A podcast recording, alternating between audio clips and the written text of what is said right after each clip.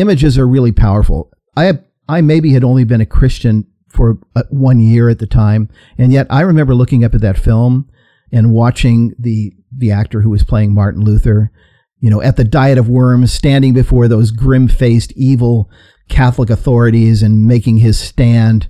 Unless I am convinced by Scripture, my conscience is captive by the word of God. Here I stand. I can do no other. God help me. Amen.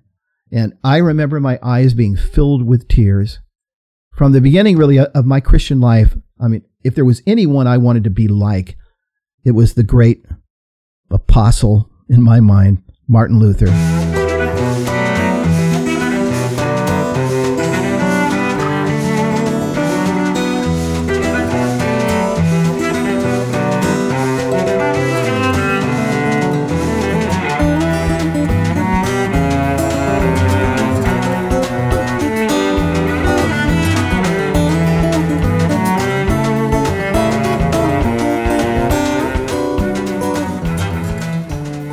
Well, hello, and welcome to another tame and non controversial episode of On the Journey with Matt and Ken, where we tackle uh, all kinds of issues that never cause really any kind of debate among anybody.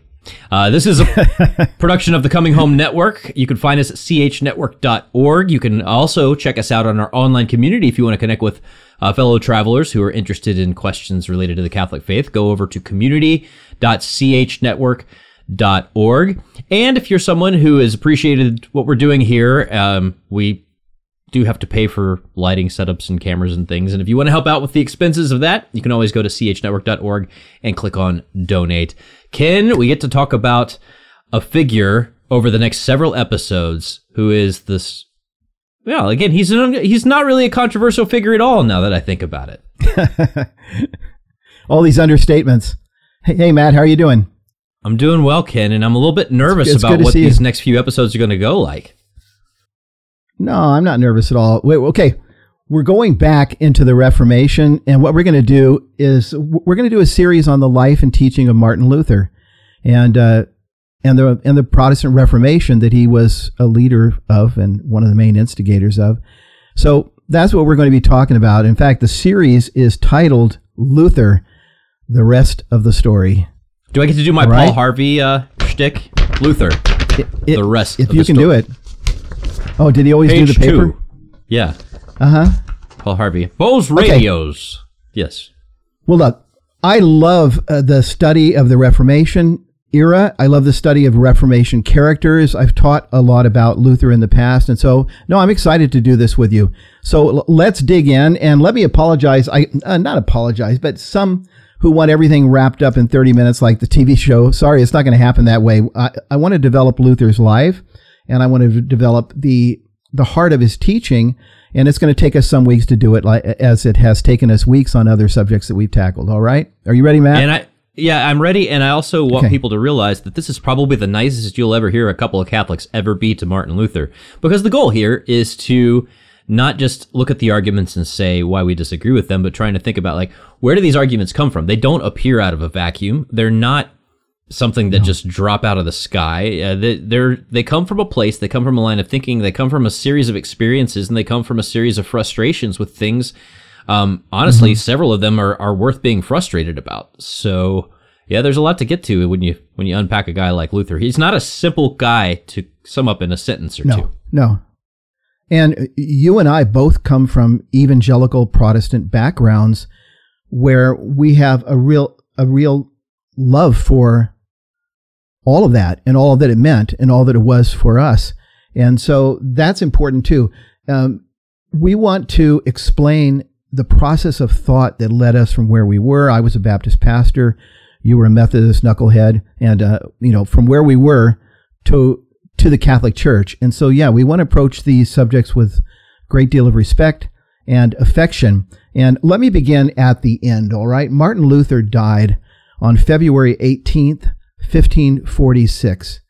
Uh, Luther had traveled to Eisleben, the town in which he was born, um, to settle a dispute between two brothers, both of them counts of the, the, the city of Mansfeld.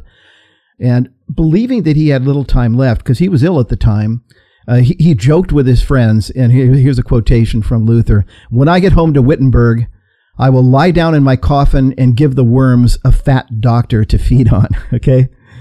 Right away, something of what I love about Martin Luther, something uh, th- that I loved about him, one of the most colorful writers on earth. And I, I just love that. When I get home to Wittenberg, I will lie down in my coffin and give the worms a fat doctor to feed on. Well, it wasn't to be. On his deathbed, there in Eisleben, he never made it back. Uh, he never made it back home to Wittenberg. His good friend Justus Jonas, who was with him, asked him, Reverend Father, will you die steadfast in Christ and in the doctrine you have preached? Luther looked up and he answered, Yes. That very day, Matt, a messenger was sent announcing Luther's death, and Luther scholar Heiko Oberman, in his book Luther, Man Between God and the Devil, he describes the scene. I want, want to read it to you.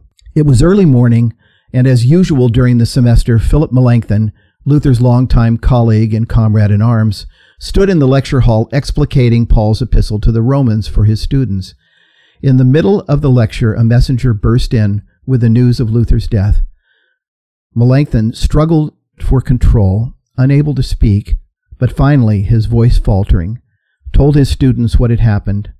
Breaking out in anguish with Elisha's horrified cry as he saw the prophet Elijah ascending to heaven in the chariot of fire, Melanchthon said, The charioteer of Israel has fallen. An armed escort, Matt, accompanied Luther's body to the graveyard. Thousands came to say goodbye to him.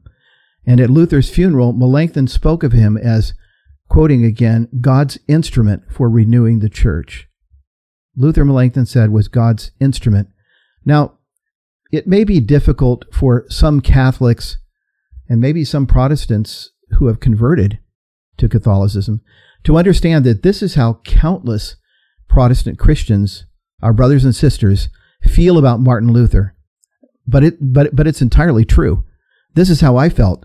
And, and for many years, I had been, to tell you a little story, I'd been a Christian only a very short time when I first saw the old black and white classic film Luther. Um, it was in a world religions class that Tina and I were taking. Um, the teacher of this class, by the way, he had he had studied as a um, Jesuit, and I, I think he was planning on entering the priesthood, but he didn't do it. And anyway, he was teaching world religions, and Tina and I noticed something, Matt. When he taught us about Islam, it was it was with with tremendous sympathy. When he taught us about Buddhism, tremendous sympathy. Hinduism, Jain, everything. He approached all of it with tremendous sympathy. And then when he came to Christianity, his focus completely changed, and suddenly his his entire um, motive and his entire plan was just to tear the Bible apart, you know, and show us how it wasn't true. And so I went up after class one night and I complained to him. I, I just pointed out to him the the radical change in his approach when he came to Christianity. And he saw what I was saying and he kind of apologized. And so the next week in class, he brought in this black and white film of Martin Luther and he just played it. You know, he couldn't bring himself to say anything nice about Christianity, but he, but he played this film. And, you know, uh, images are really powerful. I I maybe had only been a Christian for uh, one year at the time. And yet I remember looking up at that film and watching the, the actor who was playing Martin Luther you know, at the Diet of Worms, standing before those grim faced, evil Catholic authorities and making his stand. Unless I am convinced by Scripture, my conscience is captive by the Word of God. Here I stand. I can do no other. God help me. Amen. And I remember my eyes being filled with tears. From the beginning, really, of my Christian life, I mean, if there was anyone I wanted to be like, it was the great apostle in my mind, Martin Luther.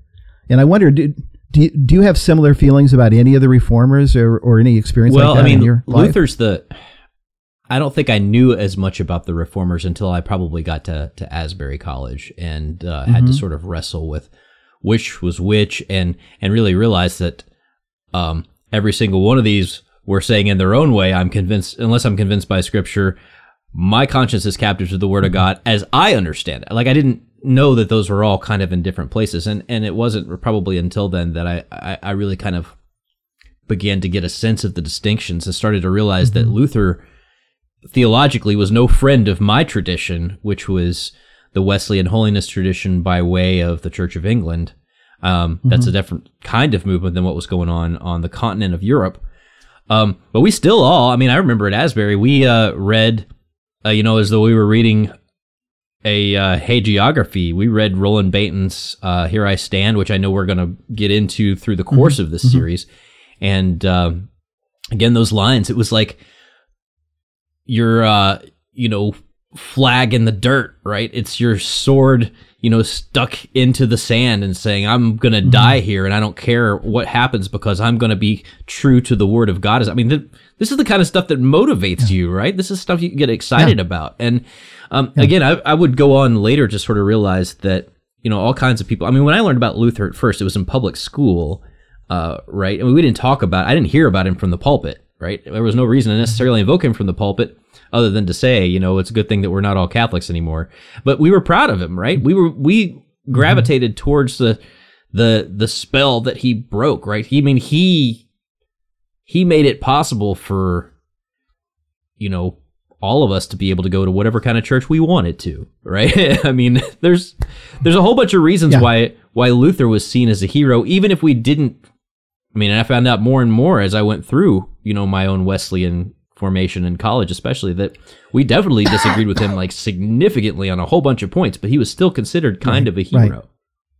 Right. right. Well, you know, very much the same for me. In fact, it's been more than four decades now since that night when I watched that film.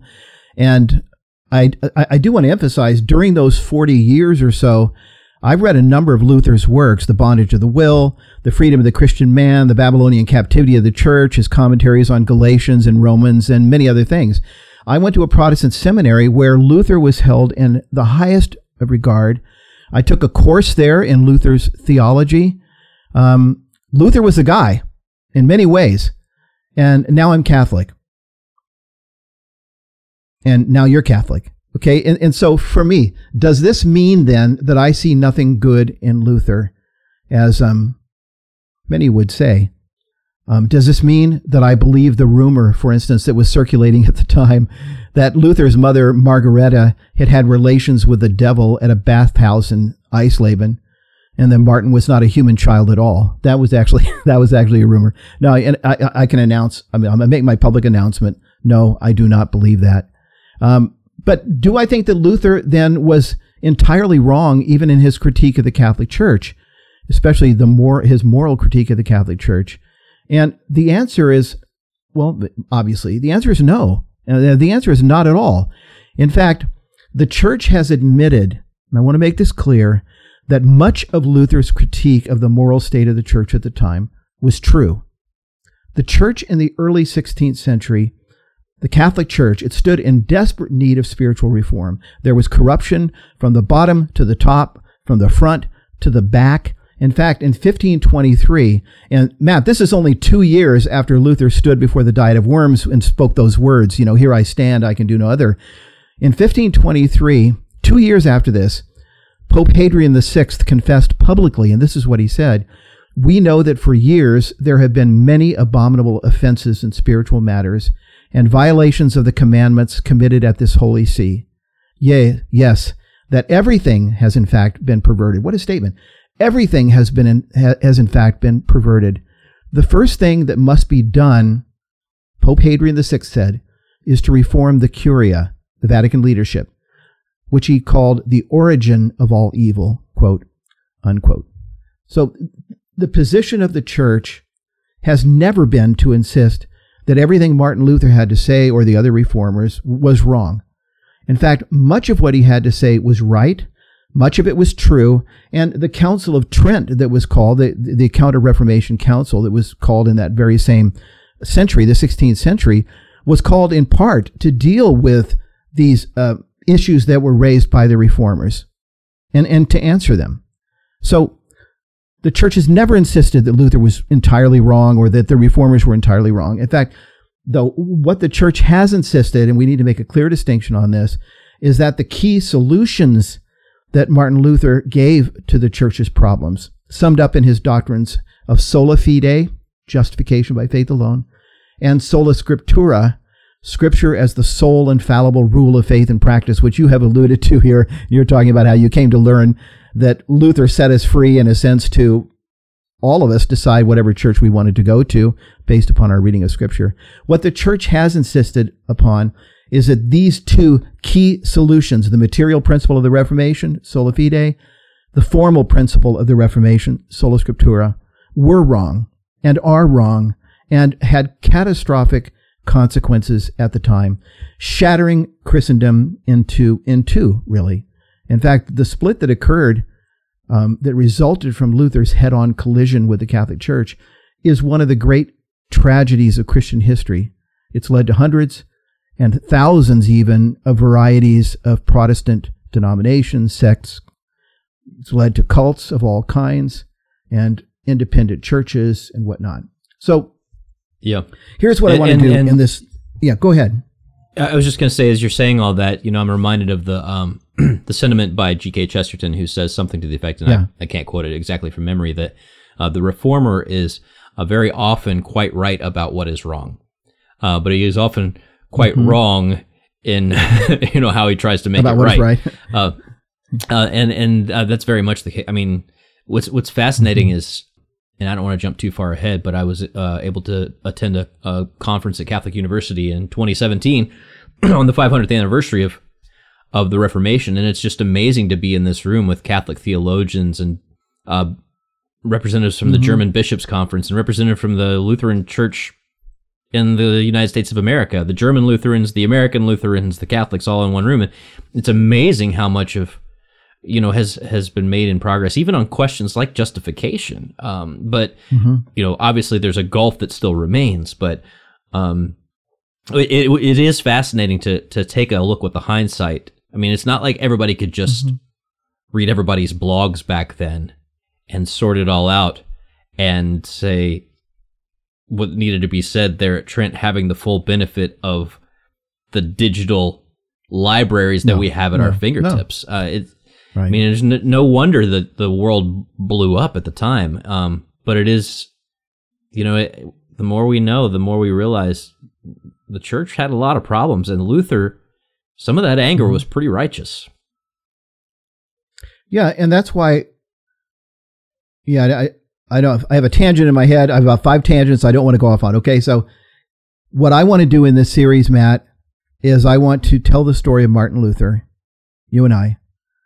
I want us to tell it as sympathetically as we can. I want to tell it as one who nearly worshipped Luther for decades, although he wasn't the only one. Calvin was actually more my man. And this isn't really hard for me to do.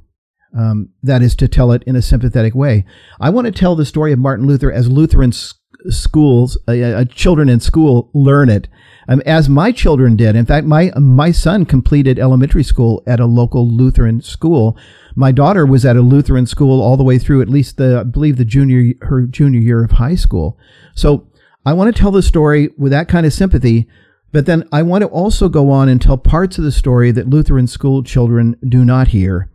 Um, and then, to, you know, to quote Paul Harvey, again, I want to tell the rest of the story. Okay, yeah, you do a better job than I do. I don't know. Okay, I don't know now what page look, we're on at this as point. we begin, as we begin to get into some of the details of Luther's life, I'm going to have to adhere pretty closely to my notes, and I apologize to some if it seems like I'm almost reading. But I want the facts to be clear and I want them to be accurate. So I, I don't want to just preach off the top of my head about it. Okay, some some early facts. Luther was born on November 10th, 1483, in the German village of Eisleben.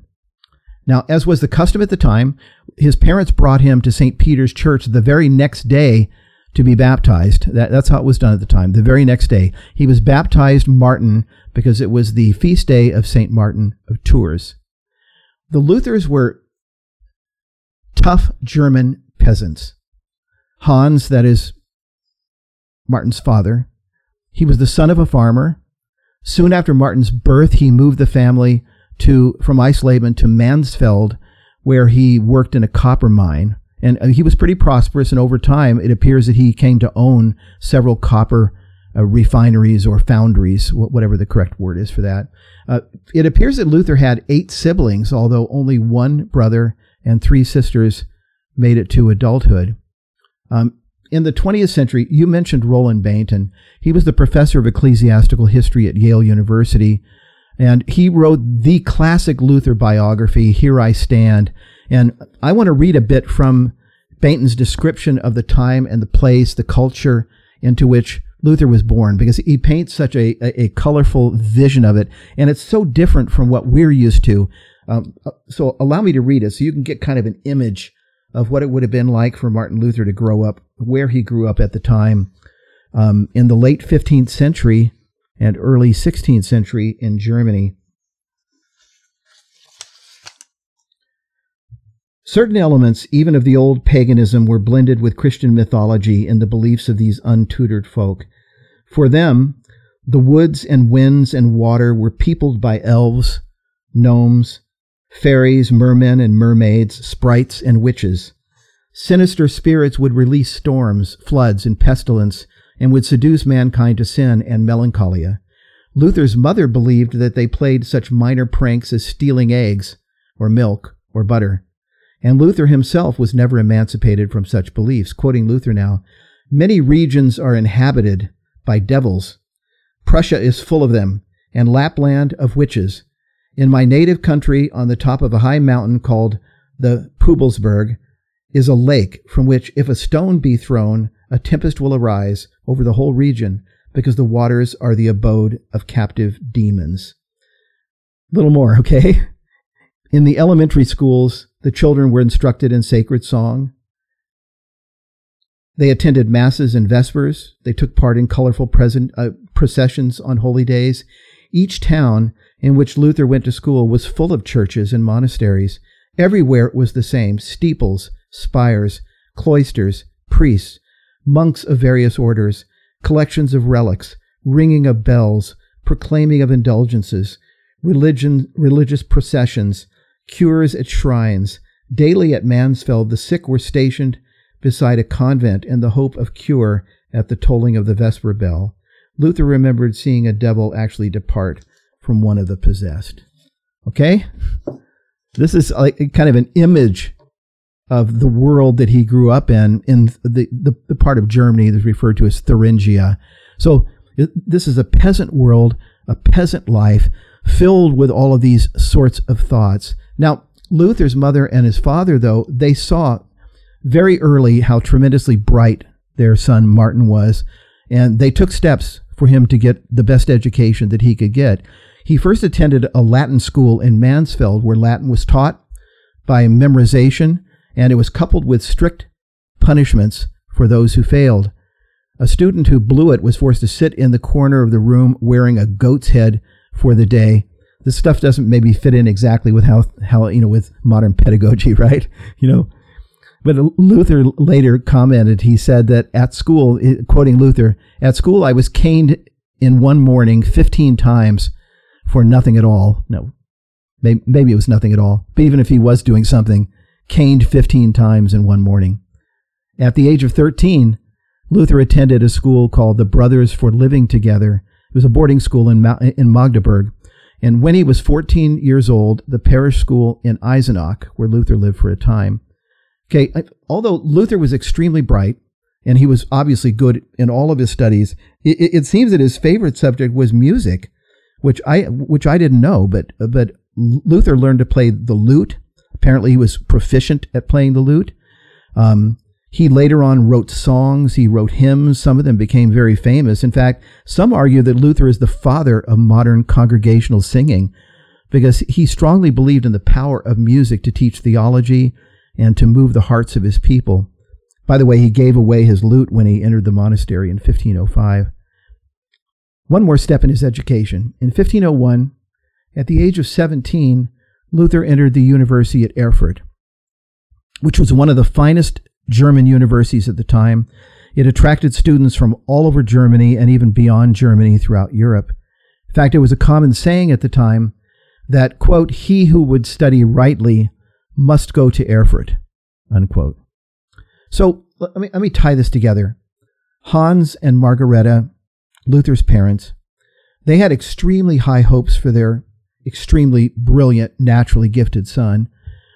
They were hoping that he would use his intelligence to make a career in law, that he would become a lawyer and be in a position to support them in their old age. But this was not uh, the course that Martin was to take, as we all know.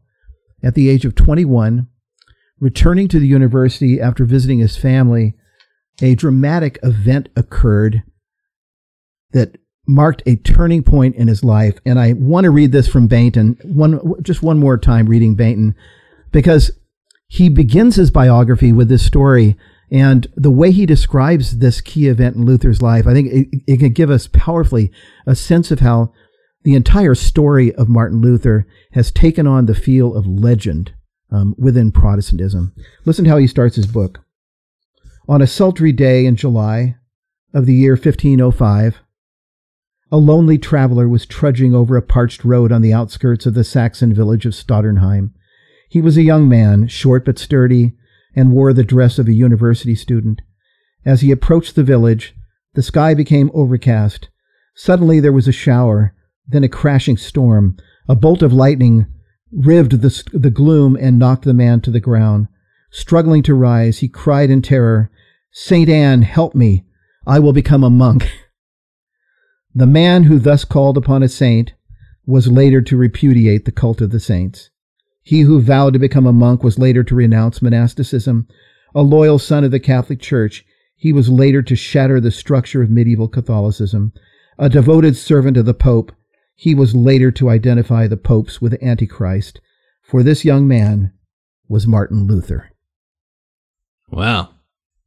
There you go. Roll the title screen. I mean, it's yeah, it, this yeah. is when you when you hear you know Luther described like that, and I remember reading that passage from uh, from Bainton, you know, opening up the book when uh-huh. we were you know required to read it, and it reads more like a novel than it does like a history book, right? And it's kind of hard to know where your history ends and the the legendarium begins when you're reading the story of Luther. Um, but yeah, I mean, it's it, who wouldn't think to themselves, I mean, what an impressive human being. This is a man of conviction. Oh, yeah, yeah. This is a man yeah. who comes from from humble means, from difficult means, and he stands on his conviction and changes the world. I mean, again, yeah, if, and keep in mind, unless you've been trained to understand that what he did was bad, then you're gonna you're gonna yeah. develop a sympathy here. Yeah, and do keep in mind that Roland Bainton was the professor of ecclesiastical history at Yale, and so uh, his book is well researched. Uh, the reason it's so readable is he was just happened to be a great great writer as well. So yeah, it comes off like a novel. But you're right, and unless you have been trained to um, believe that Luther was bad in some way or that his teaching was false, you could be taken in right by this story. Like like you said, roll the credits, man. This is amazing, or not roll the credits. Isn't that the end? Of a movie? Of it's the, the title screen. This is the beginning. Okay. The prologue, well, okay, and then so, kaboom. Yeah. Okay, so th- so this was the turning point. Saint Anne, help me! I will become a monk. Now, Luther later repudiated the decision that he made that day, and in fact, he he later insisted that that the call he received that day was a call from the devil. But at the time, he viewed it as a call from God. And Luther, I mean, strong-willed, maybe you'd say impulsive, sort of reminding one of like Peter in a sense in the, in the Gospels, you know, in terms of personality. Um, he wasted no time in acting upon what he believed to be a call from God. He spent only two weeks putting his affairs in order. His friends threw him a, a farewell party, and the next morning his friends accompanied him to the gates of the Augustinian monastery in Erfurt, uh, where Luther, uh, you know, flamboyantly said to them, "You see me today, and never again." Quote unquote. Now, Luther's parents were infuriated when they found out what what Martin had done, and we're going to come back to that a little bit next week. They were infuriated by his decision because they had plans for him. He was to finish university, he was to become an attorney, he was to be able to support them in their old age, and suddenly they hear Martin has given away his lute and dropped everything and walked into an Augustinian monastery. And it, it was the strictest sect of the Augustinians in Germany at the time, too. So they were infuriated. And this raises an interesting question, the question that I want to pursue in the remainder of the time that we have here in this first episode. Why did Luther decide so suddenly to become a monk? and, and this will be some speculation, but it's an interesting question too. Why did Luther decide so quickly to leave the path that he had been on, um, the path that his parents had put him on, to abandon all of their hopes and dreams and become a monk? He doesn't appear to have discussed it with his friends. In fact, for, from everything we know, everyone around him was shocked by his decision and tried to talk him out of it. So why did he do it? And I want to work through three points here that I think are instructive. First of all, it is clear that Luther already had some attraction to the monastic life. So, so this is part of the picture. This wasn't something that came entirely out of the blue, as it might seem to those who just read the account. You know, a storm hits, he falls down, St. Anne, help me and I will become a monk. There is a historical context to it. And, and, and I think back to that first quotation I read from Roland Bainton where he's describing the culture in which Martin was raised.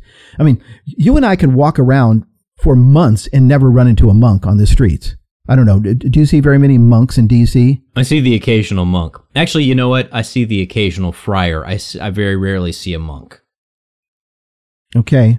Well, I don't either. I, I live near LA, and if I ever see a monk walking down the road, road, I assume that I've stumbled onto a movie set or something. We don't see them. But at the time that Martin lived, you know, as Bainton had said, there were monks everywhere. There were friars everywhere. Everywhere you looked, there were steeples and churches and processions and the ringing of bells and all that. So monks were everywhere. Even as a teenager, Martin had seen these saints in the streets, and he had been drawn to their holiness, even as a teenager. In fact, later in life, he describes a particular event, a particular saint that he had seen as a boy who was a well known prince at the time who apparently had left everything to beg on the streets. And th- this is how Martin described him later in life. With my own eyes, I saw him. I was 14 years old at Magdeburg. I saw him carrying the sack like a donkey. He had so worn himself down by fasting and vigil that he looked like a death's head, mere bone and skin. No one could look upon him without feeling ashamed of his own life. Very interesting image, isn't it? Amazing image. But Luther remembers taking a seeing this and he says no one could look at this man without being ashamed of his own life. So worn down by fasting and vigils, which is something we don't see much anymore. I don't want to go off on the tangent of trying to, dis, uh, to trying to critique that way of life, um, but the point is made there was some attraction there. There had been some attraction in Luther's life from the time that he was a young boy. But secondly, it was also a practical matter, Matt. You see, at the time, it was common belief in the culture at the time that the surest, straightest route to heaven was the monastic path. It was living out the discipline of the vows of poverty, chastity, and obedience. In fact, it was said at the time it, it, these are some kind of funny images. It was said at the time that a monk who died wearing his cowl could expect to receive special treatment at the gates of paradise. Okay, sort of like the E-ZPass system that we that we see on toll roads. Okay, if a monk were to die wearing his cowl, boom, he's got the E-ZPass. In fact, there, there was a story told of a particular Cistercian monk let me start that over again. Say that five times fast there, Ken. Cistercian. Cistercian. You should say it this time like Sylvester yeah. from Looney Tunes. Cistercian. There was a story told of a Cistercian monk who was sick, and in a high fever, he took off his cowl and then died before he could get it back on. Okay. And so as the story went, he went to heaven, and yet because he appeared at the gates out of uniform, you know, as it were, uh, he wasn't allowed in. And so up in heaven, he has to wander around the outside, as it were, looking through the windows at the at the festivities going on in heaven, until someone had mercy on him. Someone interceded for him, and he was allowed to return to earth to gather up his cowl and um, make his way back to paradise. That was a story. All this is well documented because you know several journalists were on the scene for uh, for this event. You know, this was old, videotaped. It was videotaped. Um, yeah, you can see it on you can see it on Twitter. But you know, it's the kind I've of story it, it, when you hear a, a, story like that about you know the, the legend of the Cistercian monk who did this, and you hear it coming from a place where people thought there were elves in the woods and demons in the ponds. You know, you mm-hmm. start to realize that you know this is part of a sort of a kind of imagination that uh, that sort of drives things that you know, again, this is a pre-scientific. I mean, there's some science, right? But there's like a kind of an imagination um, that there's the world is kind of alive in different ways than it is for us. Yeah, on today, the one hand, you know, there's a scientific explanation yeah. for everything. Well, you know, on the one hand, yeah, you know, they on the one hand they believed in a supernatural world, and we have a difficult time with it now because you know, uh, supposedly at least, science has explained everything. But anyway, move on. Okay, so, so why did Luther do this is what we're asking. And we know that he had some attraction to it.